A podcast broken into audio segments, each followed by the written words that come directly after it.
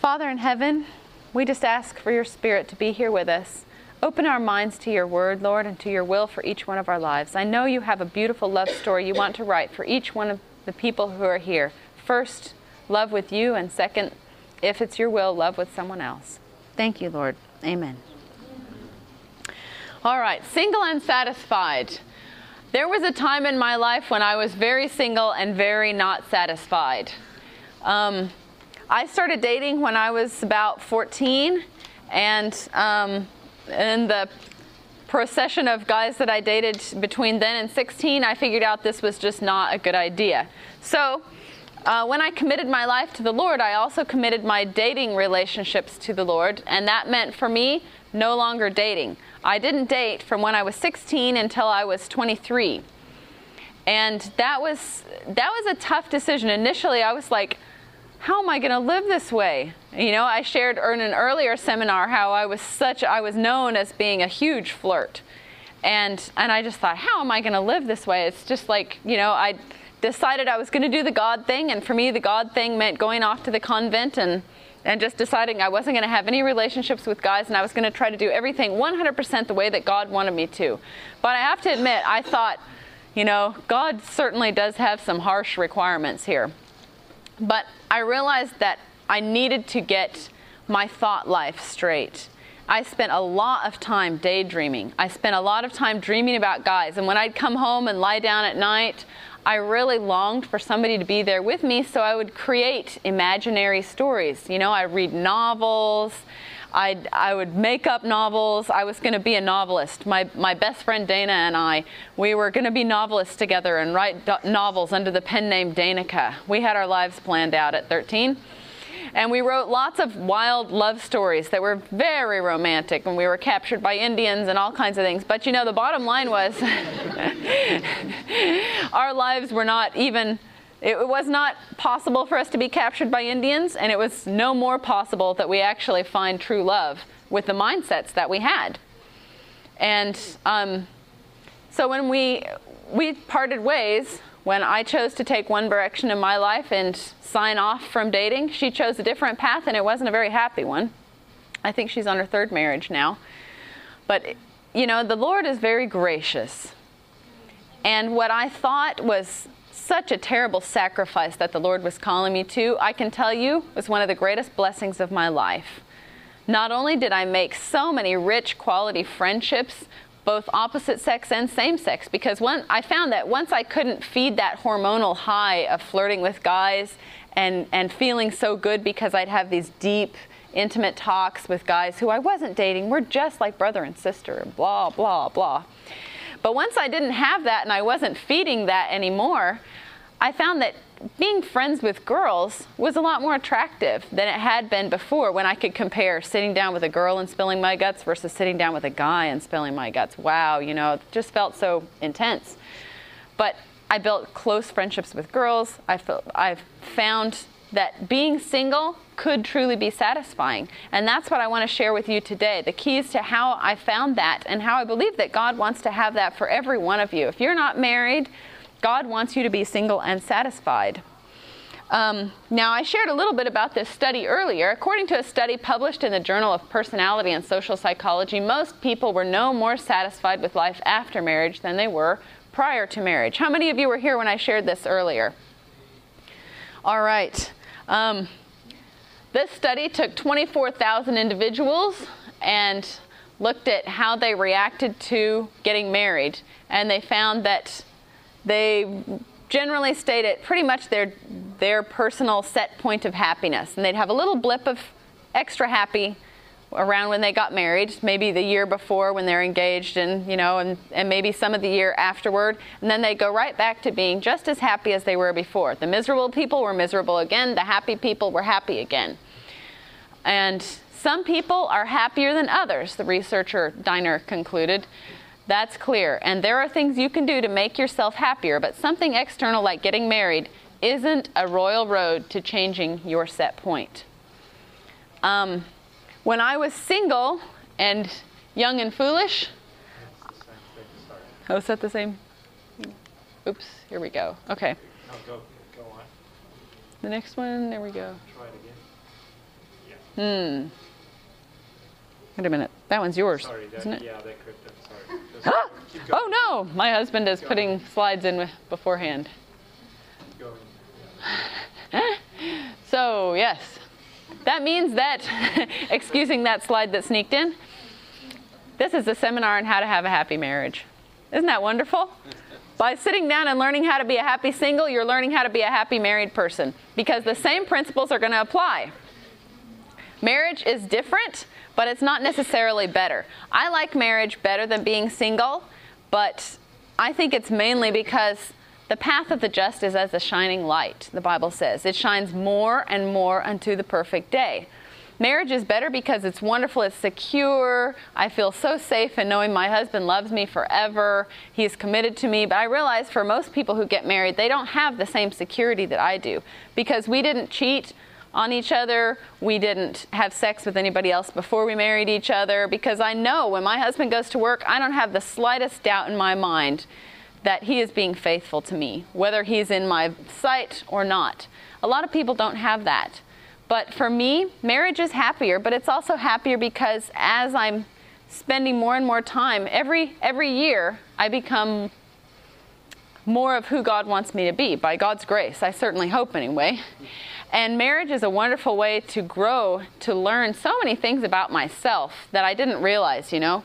I didn't realize how selfish I was. I didn't realize, you know, you don't really realize how stuck you are in your own ways until you try to load a dishwasher with somebody else.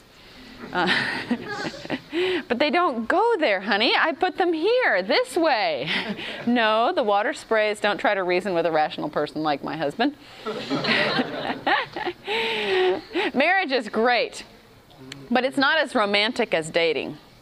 It's, it's more secure, it's more stable, but it's not as, as emotionally uh, an upheaval.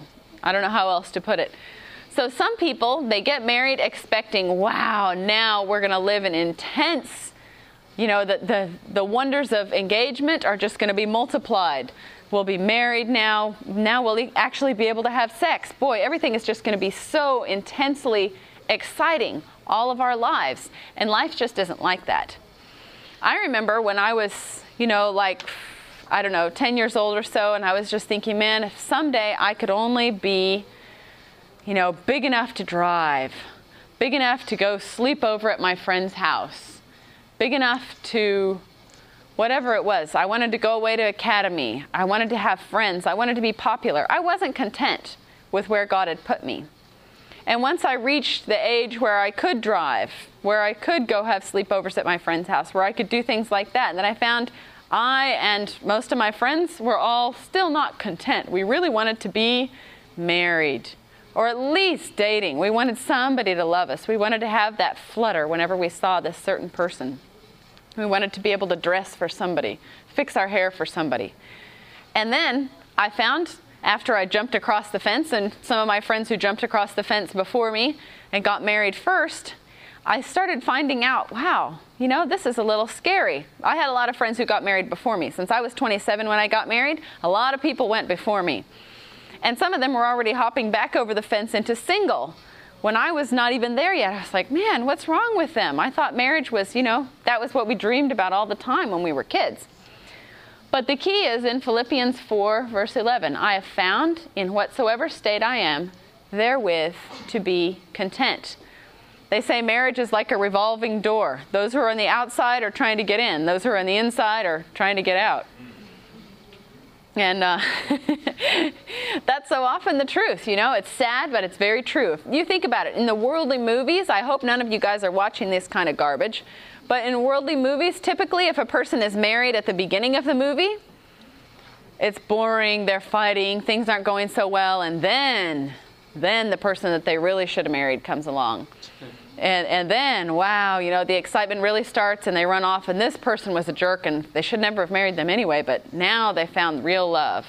Or if they're not married at the beginning of the, the movie, then of course they find somebody, and that person they fight with nonstop, and then, and then passion hits, and they can't stop, and they have to leap into bed together, even though they've known each other for a total of 48 hours. And now it's going to work, and now they find happiness and love everlasting, and the rest of their lives are going to be one long upheaval of passion after passion because they finally found the person who's like that, right? That's just not life. God wants us to be content with where we are. Now, if you think about who wrote this Bible verse, Philippians 4:11. Paul wrote this. Uh, one of the most prominent single people in all the Bible. I have found in whatsoever state I am therewith to be content. Have you read some of the states that Paul was in? What? Five times re- of the Jews received I 40 stripes save one. He was beaten with rods three times, shipwrecked three times, wasn't he? He spent a whole night and day in the in the water, treading water, waiting to be rescued. He he had been through so much: starvation, cold, being chased, being betrayed by false brethren, and yet he was content. And contentment is not something that anyone else can give to you. Contentment comes only from God. God gives us his peace. When you think of the story of Jesus when he was in the boat, you remember the story about Jesus when he was asleep in the boat? I mean, this guy must have been exhausted to be able to sleep through this kind of storm. There's water pouring over the boat, and he's out. He is so sound asleep. He was content. He felt safe and secure. So often, the reason why, especially as women, the reason why we want to start dating is because we don't feel secure. We want someone to give us that security, somebody to take care of me, somebody to love me, somebody to be there for me all the time. And the whole time, who do we have? He's already there for us. He already knows us. He already loves us more than any human being can ever love us. And He is the ultimate prince. He's the ultimate knight in shining armor. But as he stands there offering his unconditional, pure, total love, knowing us with all of our, our warts and every ugly thing about us, you know, the things that we would be terrified for a boyfriend to find out, he already knows. And yet he loves us so much. And he says, Come here. Let me hold you in my arms. Let me carry you through your day. Let me be there with you. Let me help you with your studies. Let me help you with the stress. And we say, No, no, not you. Can I, you know, if you really love me, God, won't you give me a guy? Isn't that how we are? And guys, I'm sure that you can relate to this too. You know, Alan's going to talk a little bit more about a guy's perspective, being single and satisfied. But the bottom line is Christ is enough. His grace is sufficient. His love is more than we can ever expect or hope for from anyone else. You know, I've married the best man in the world for me.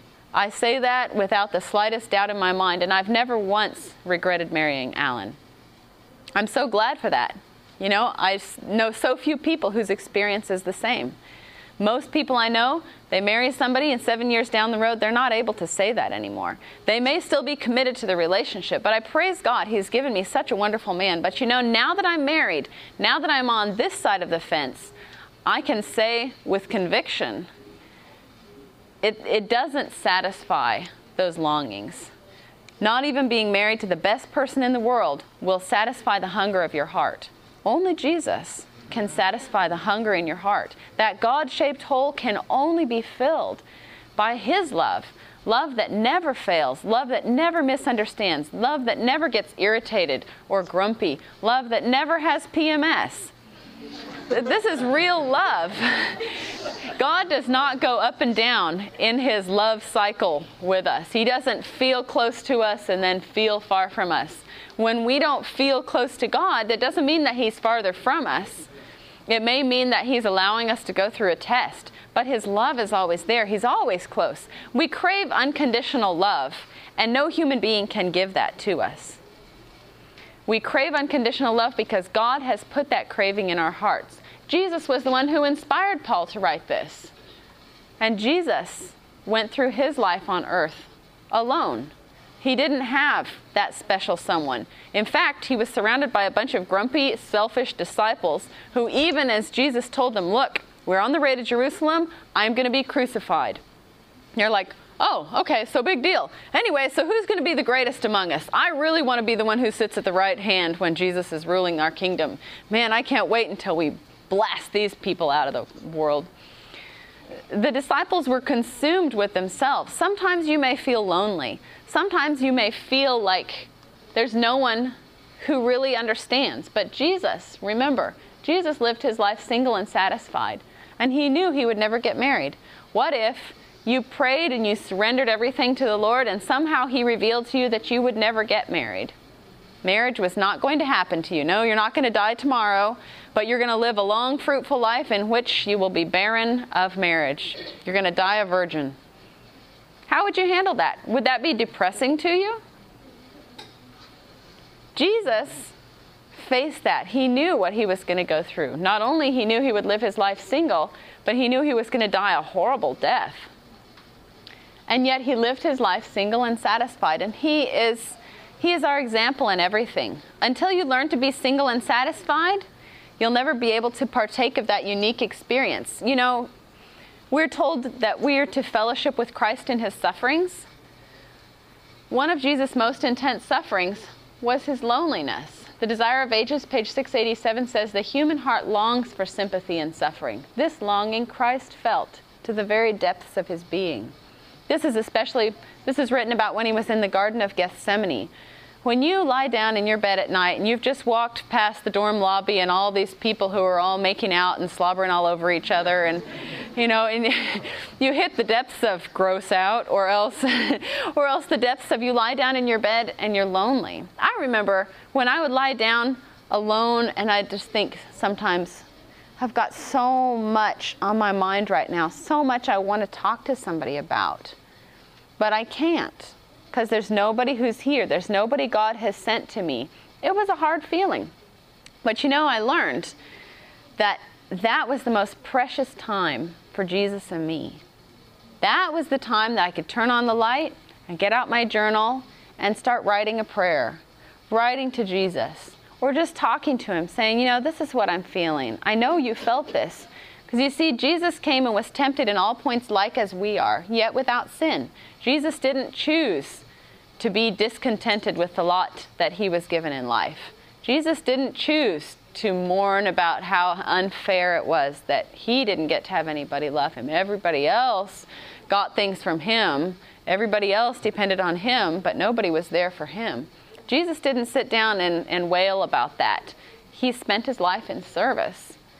And he understands. He knows what you're going through. No other person can can totally exactly understand what it is that you go through in your singleness. It's not evil to be lonely. It's not a sin. It's the way that God has created our hearts. Some people feel like, well, it's wrong of me to even have a longing to get married. No, it's not wrong. It's it's something that God has created in you. There's nothing evil about it, but it's the call of God to your heart. It's God reaching out to you. And that's the first step I want to bring out in satisfying that thirst. Recognize loneliness as the call of God to your heart. Jeremiah 2:13, we mentioned this verse earlier. It says, "For my people have committed two evils. They have forsaken me, the fountain of living waters, and hewed them out cisterns, broken cisterns that can hold no water." I've done that in my life, and I'm sure you have too. Anytime that God is not the center of our lives, We'll find something else and make that our broken cistern. Why do we turn to broken cisterns? Why do we try scraping muddy water out of the bottom of something and drinking that?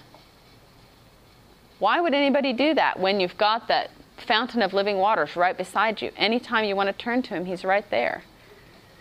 It's because we haven't drunk from the fountain of living waters. And why do we not drink from the fountain of living water? Sometimes it's because we realize that it means we have to take up our cross. You can't drip you can't dip out of the fountain of living water unless you're willing to let go of the other things that you'd like to have as idols instead. We kind of go, well, Lord, I, you know, I really want to have your fountain of living water. I really want to have a satisfying, deep relationship with you, but I don't want to give up going out to, to the movies. Am I saying that the movies are, are wrong? Am I saying you can never watch a video? Is it wrong to watch a video? God is not as interested in what you're doing as in why you're doing it. Now, I say that carefully. I'm not saying that, oh, see, so it doesn't matter if you go out to movies, you go out to theater. You know, the theater is a big, a big debate in Adventist circles, right?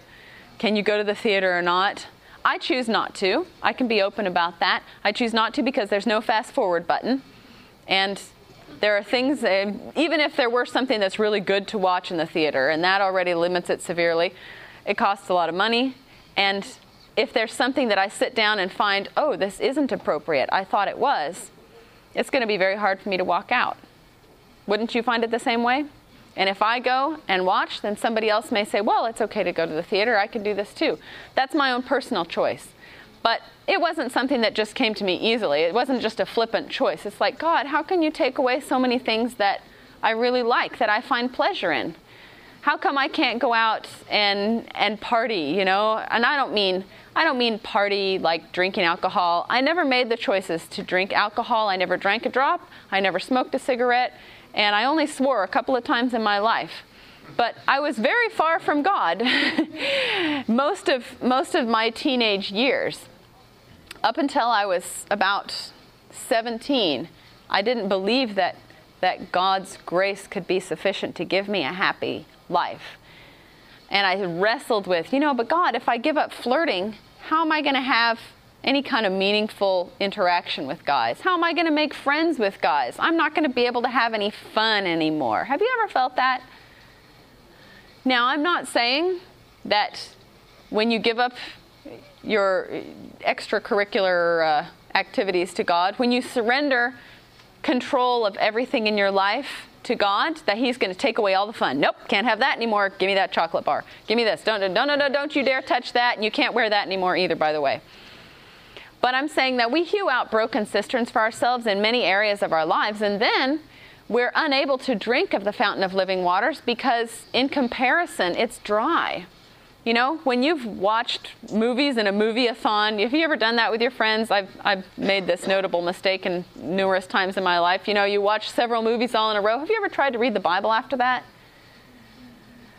You know, my sister and I used to beg my mom to rent some movies. So she'd, you know, she'd go and take us to the video store and she'd say, Now, only one of you can come in with me because I'm not going to have you both fighting over what we're going to get. And I'd always send my sister because, you know, I was unselfish like that.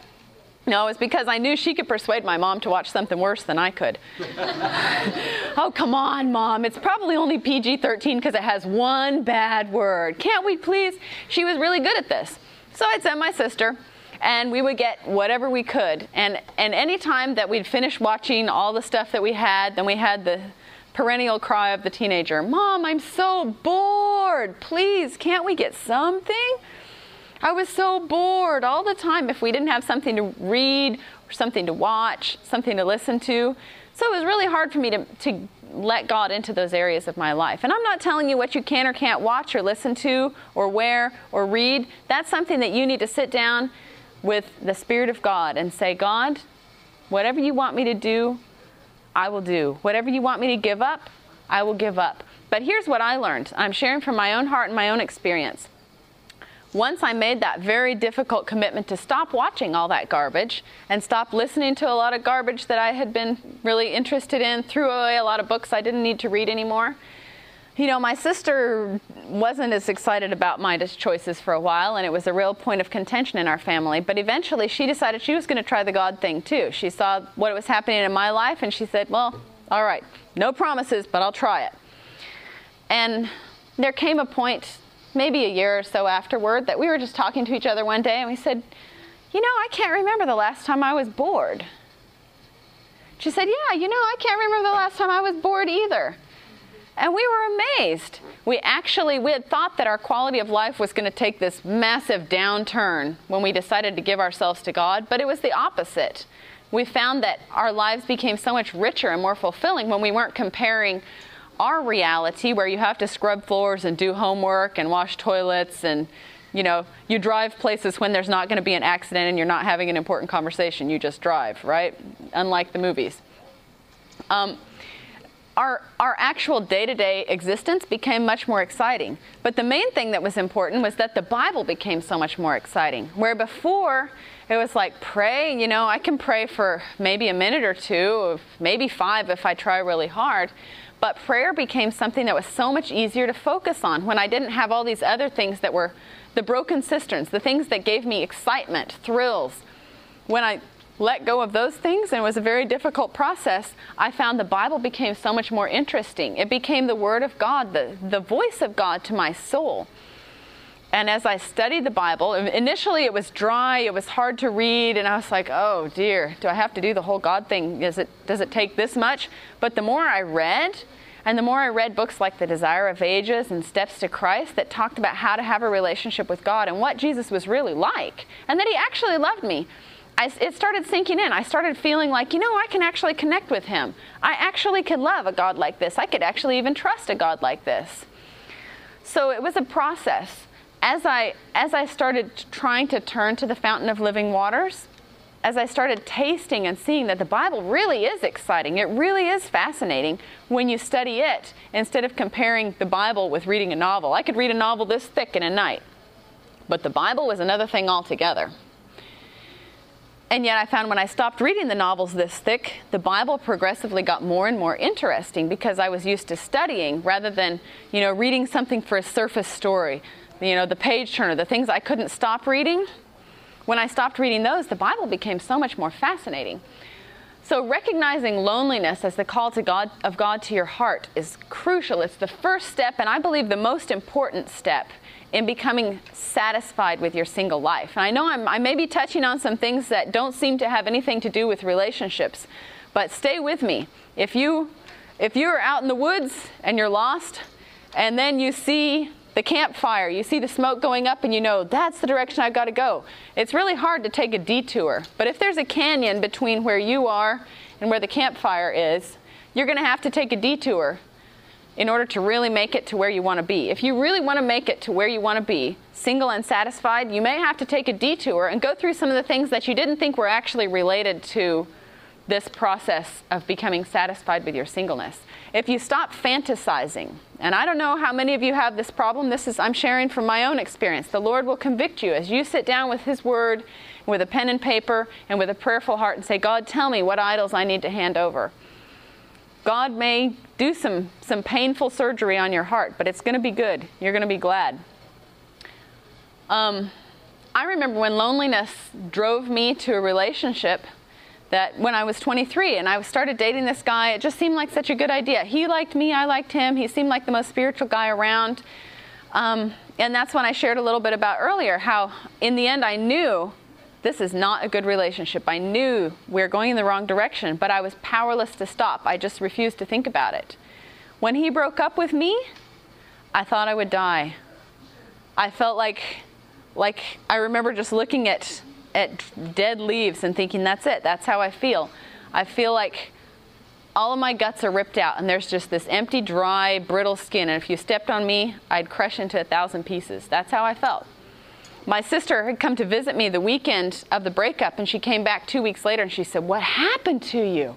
I'd lost like 10 pounds in two weeks.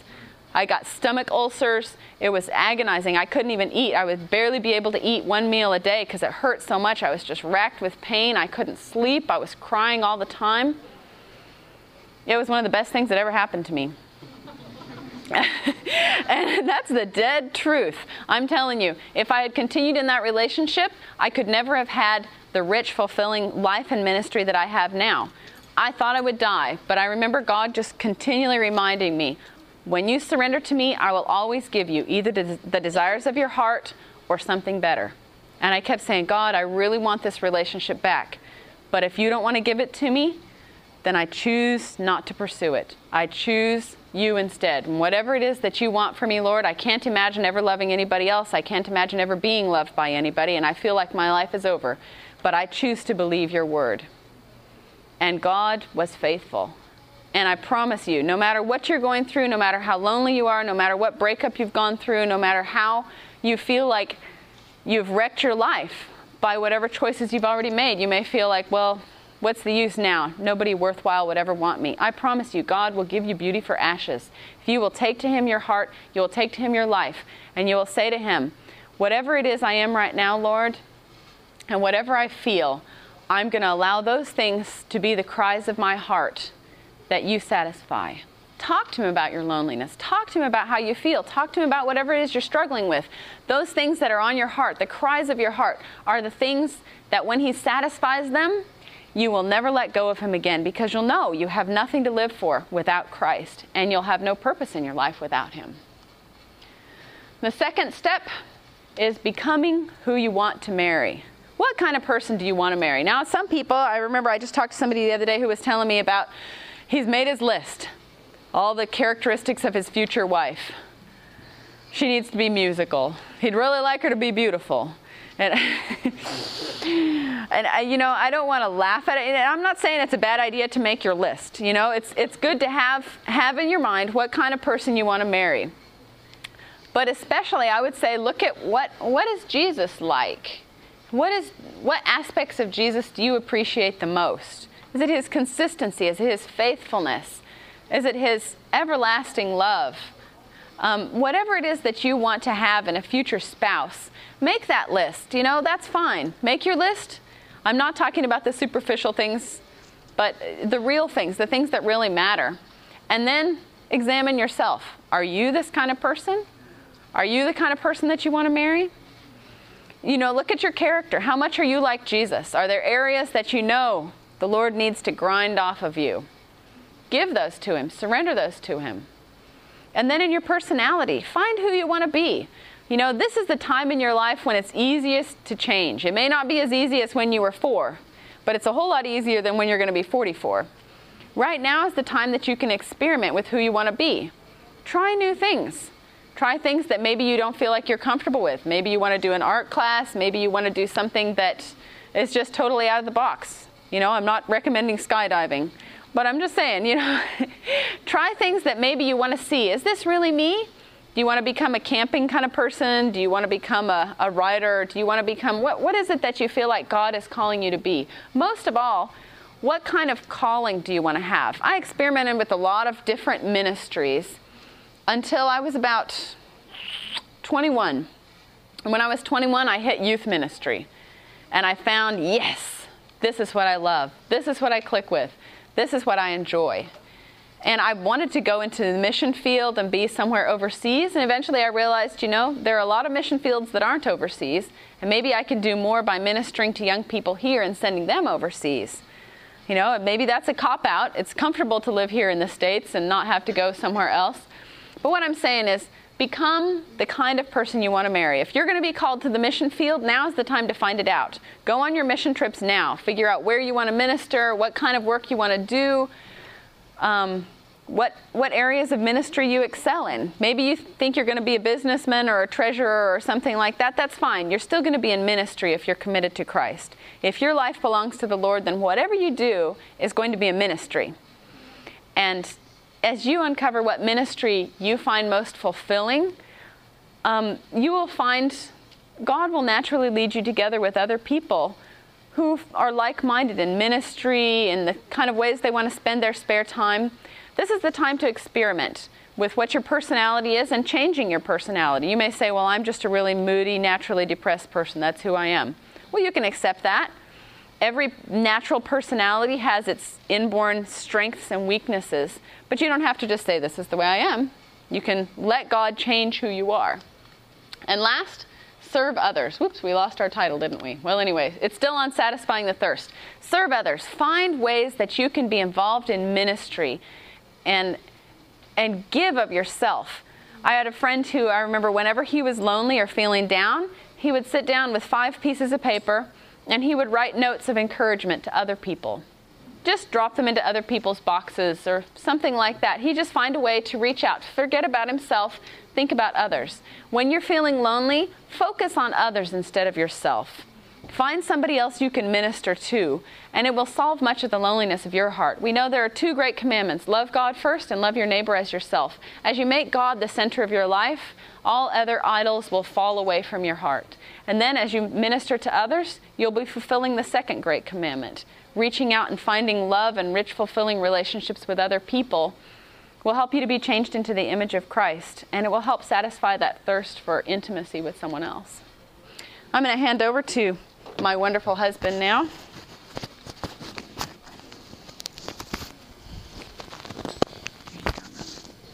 thank you. All right, you're still single and satisfied. Some of you are not single, so I'm not sure why you're here. Perhaps we need to talk. All right. All right, so we're, we're taking a look at being single, and one of the biggest challenges in being single is loneliness, right? And we, we chat a little bit about that. But I remember sometimes when I hated being lonely. You know, when you go to bed and you're just like, Nobody loves me. I'm all alone in the world. And then your roommate walks in and doesn't even say hi. you see, Lord, even he doesn't love me. And then, uh, and then you, and then you pray to God, and then you, it's like it's blank up there. It's like, hello, hello. And it doesn't feel like even God's there. Any of you gone through that? And so the real challenge with how we've been lonely, in spite of the fact that we have many friends. In fact, some of the most popular people are the most lonely. Uh, people are increasingly busy, says Margaret Gibbs, a psychologist.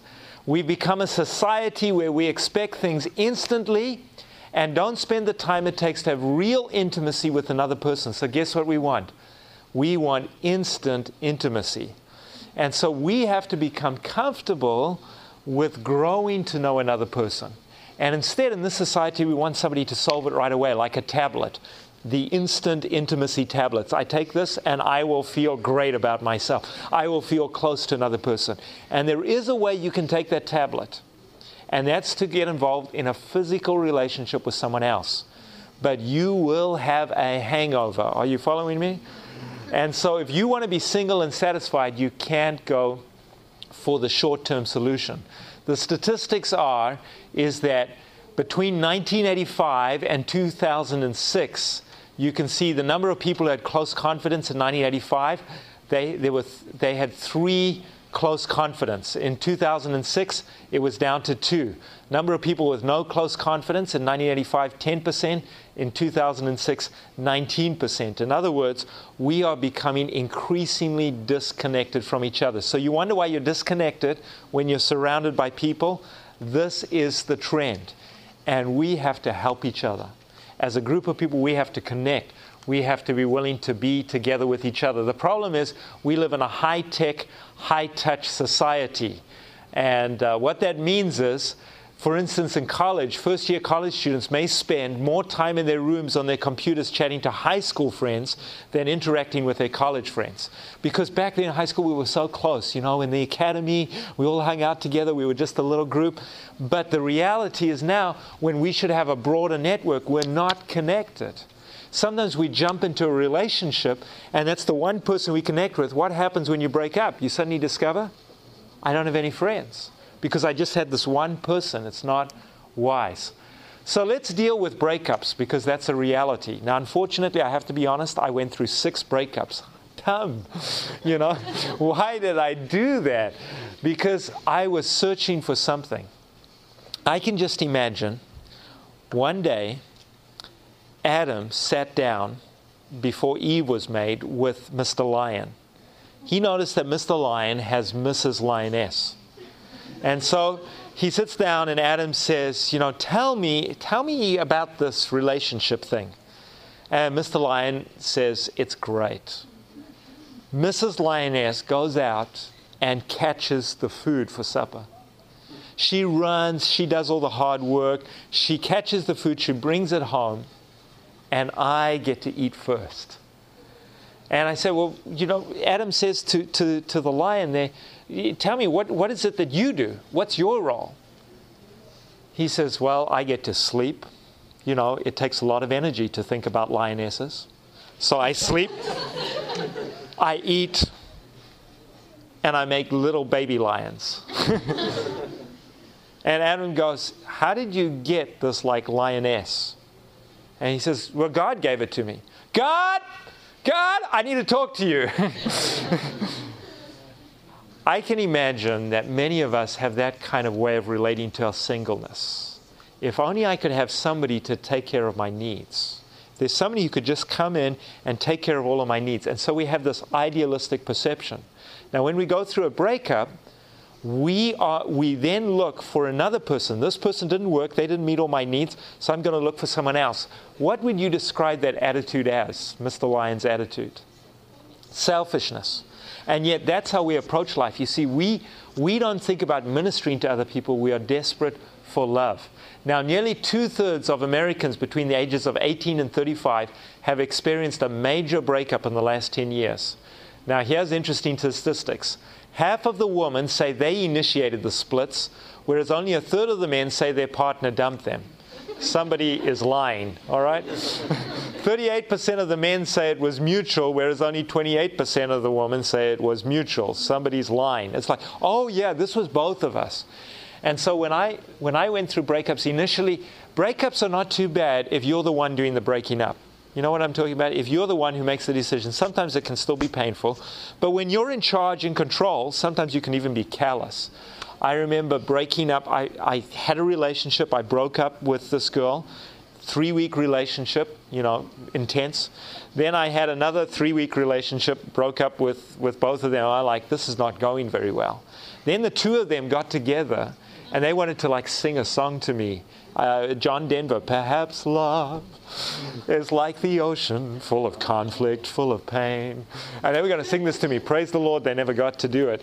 But, but I, I, was, I had no idea about the pain I had inflicted on them. Are you listening? Ladies, beware. Some guys were like I was. They have no concept of what is going on in your life as a result of the breakup. They're clueless. Guys are clueless, you know, uh, and so some, when it comes to emotions, sometimes. And so what happens is sometimes we just don't realize, and with breakups, we carry this hurt, but we have no idea what's happened. Now, here's what women say. Women say the number one reason for breakups are infidelity, while men said that it was because they grew apart. Well, obviously, they grew apart to somewhere else. Physical, and this is serious, physical and emotional abuse made up 25% of breakups for women compared to just 10% for men. So, what it is, is that women are saying we are in challenging relationships. Over 36% said that they got over their ex by doing what? Dating someone else. So, we have a real challenge. You, are, you may be struggling with being single because of your selfish desire to keep having somebody meet your needs. And as soon as somebody's out, how do we resolve the problem? By looking for someone else. And I know in my life I went on rebounds. Fortunately, I was often rebuffed, so praise the Lord for that. So, how do we deal with our singleness? I want to jump through a couple of things here. Number one, we're going to have to face the fact that every now and again we will get the tingles. You will come up to somebody and, uh, you know, you'll suddenly go, wow. I mean, I, I, I can't, can't, believe it. My heart just somersaulted. My, my brain went all mushy. And I started quoting poetry, and I'm not a poet. and so, what are you going to do when you get the tingles? When, when you feel the electric shock going down through your body? What are you going to do with the tingles?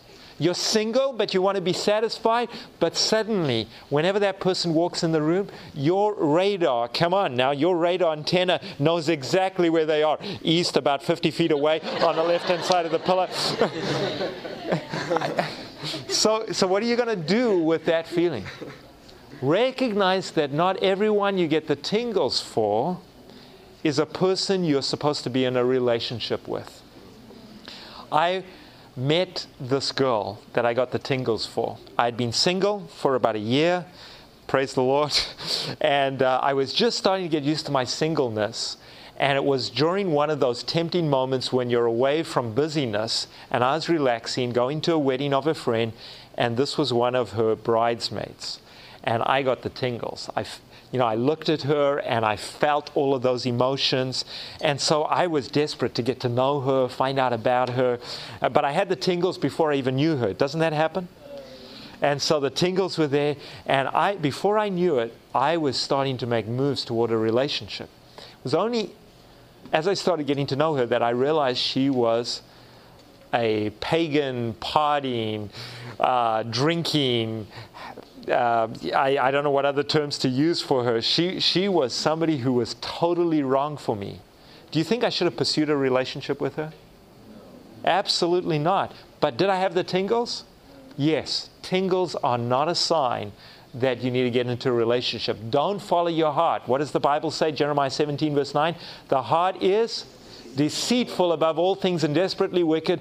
Who can know it, especially you? All right? There's a way that seems right unto a man, but the end thereof are the ways of death. So, what are you going to do? You, you, you've got tingles for a person. Maybe you have even real love relationship. Maybe you've broken up. How are you going to handle these things? If you're in a breakup, or if you have the tingles, it both applies. There's some things I'm going to tell you. Don't try to be friends with that person. Don't try to be friends. Uh, it's not going to work. If you've gone through a breakup, friendship after breakup, oh, you know what? We broke up, but now we're great friends. Liars. Because you are still emotionally attached to that person. You've got to be careful about also being friends with people that you have an interest in. We'll deal with that later. Don't go on the rebound. Don't just bounce back to another person who can fill that need. Use this opportunity instead to do what my wife said, what Nicole said, to go deeper with God. Your pain is the opportunity to grow your heart and your character. When you're going through a breakup, you are closer to God than you've ever been. Hallelujah. I mean, has, has that happened? Come on, say amen. Don't leave me out here alone, all right? Figure out what went wrong. After I broke up with that girl that I dated for three and a half years, I said, I can't date anymore.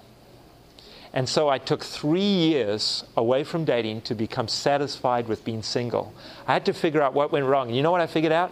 I had zero emotional intelligence. Come on, guys. I had zero emotional intelligence. No wonder I had problems in my relationships. Because girls would say things and I'd be like, What's that? You know, the one girl told me, uh, that was the same girl, three and a half years. She said, I don't understand you know, why you, you, don't, you don't know what's going on in my life. She says, I'm like an open book. And then she got a glint in eyes. The problem is you don't know which page I'm on. I said, give me an index. I'm a guy, you know, I can't handle this. So figure out figure out what went wrong. Get to understand people. Figure out if you're carrying emotional baggage into that relationship. Deal with your baggage. Don't expect to deal with it in the relationship. Is that fair enough? Deal with the stuff that comes from your past. Now, you're going to have another problem. You are single and sexual. You are a sexual being. Anybody who's not a sexual being, you may leave right now. All right? How do you stay single and handle your sexual impulses? Remember that getting married will not mean a sexual free for all. You are training right now for self discipline in marriage. I, I, just one guy told me he just got married, and you know he came like two weeks after he was married. He came to have dinner at our house, and and he and I was like, "How's it going?" He says, "You know, I kind of expected more fireworks. you know, I expected it to be, you know, sex to be this, you know, I, I couldn't think about anything else for the next year kind of thing. And the reality is that, that you, you are not going to have these incredible fireworks and, and everything else. That's not what you should be dreaming and putting your mind on. There's a false theology out there that says, put all of your expectations in the future and make it to be some grand thing. I say, no, put your expectations on God and take your sexuality to God. And because He made you that way, it's His problem. All right? You can take it to God and, and He will deal with it. Remember, sex is about giving, not getting. That's really important. Sex is a ministry. Dietrich Bonhoeffer says that chastity is not non sexuality, but that it means a positive approach to relationships with the opposite sex. You can start having positive relationships, but you need to begin this discipline now while you're single to start doing that. That means, guys and some girls, you got to deal with the issue of pornography. Can I do this before we close? Can we deal with, with this issue? 91% of men have been exposed to pornography. The majority of challenges with it. Now, girls, be horrified.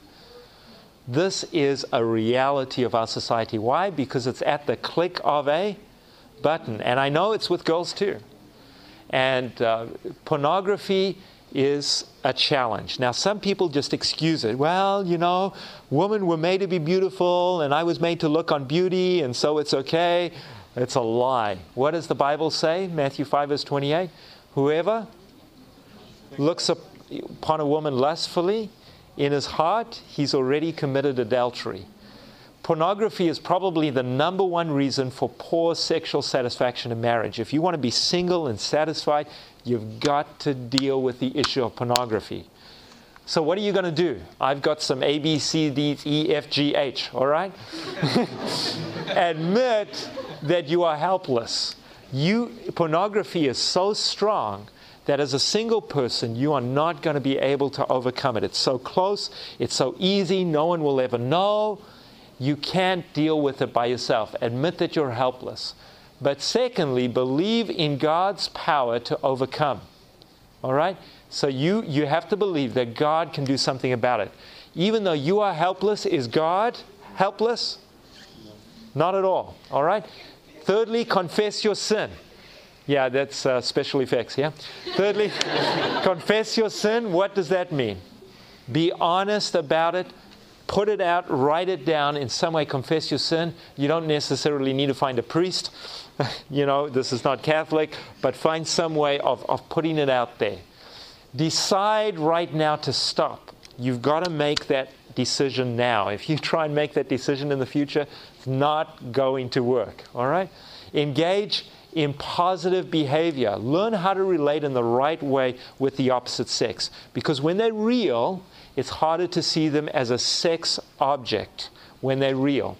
Fix your eyes on Jesus, put your mind to focus on that. What you feed will grow. What does that mean? You feed your negative sexuality, your lust, that's what will grow. But you feed what you're giving to God, and that's what's going to grow is your relationship with God. What you feed will grow, starve the other.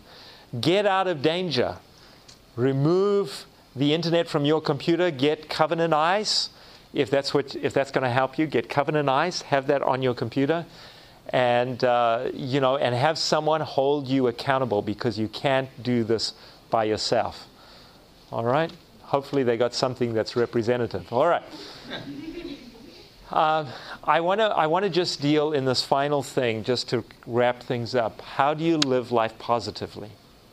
What do you think? Is, is, is how many of you? This is a dangerous question. How many of you feel satisfied? Single and satisfied. How many of you feel satisfied? Okay, there's a few hands. You're kind of in this group. It's like no one's going to be single and satisfied yet. How are we going to turn this around? How are we going to turn it around? My wife hinted at it. What are your ministry opportunities? Get involved. Reach out to people. You can't sit in your room and say how lonely you are. You, you heard of the guy who wanted a job and he prayed, Dear God, give me a job. I need a job. And then an angel appeared, said, I have a word from the Lord. Open the newspaper. you know? if you're lonely, what do you have to do? Hello? What do you have to do? Get, get friendly, make friends. You know, a man must make himself friendly. He must be friendly if he wants to have friends. And so get friends. And you know what's great about singleness is you get friends for life.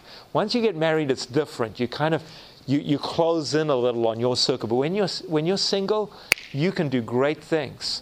Uh, you can have friendships, and you can build those friendships. It'll last you for life.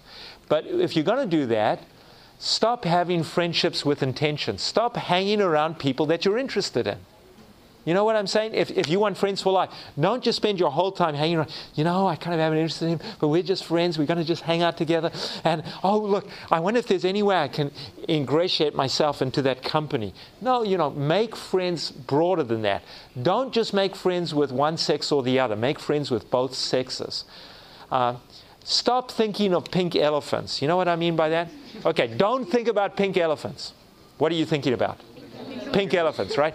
So don't think about relationships. What are you thinking about? Don't, whatever you do, don't think about. No, I'm not even going to go to sex because, anyway, so what you got to do is stop thinking about the things that are distracting you and instead start thinking about the things you can get involved in, ministry opportunities. So instead of saying, don't, just don't do that, don't do that, start living by the do's.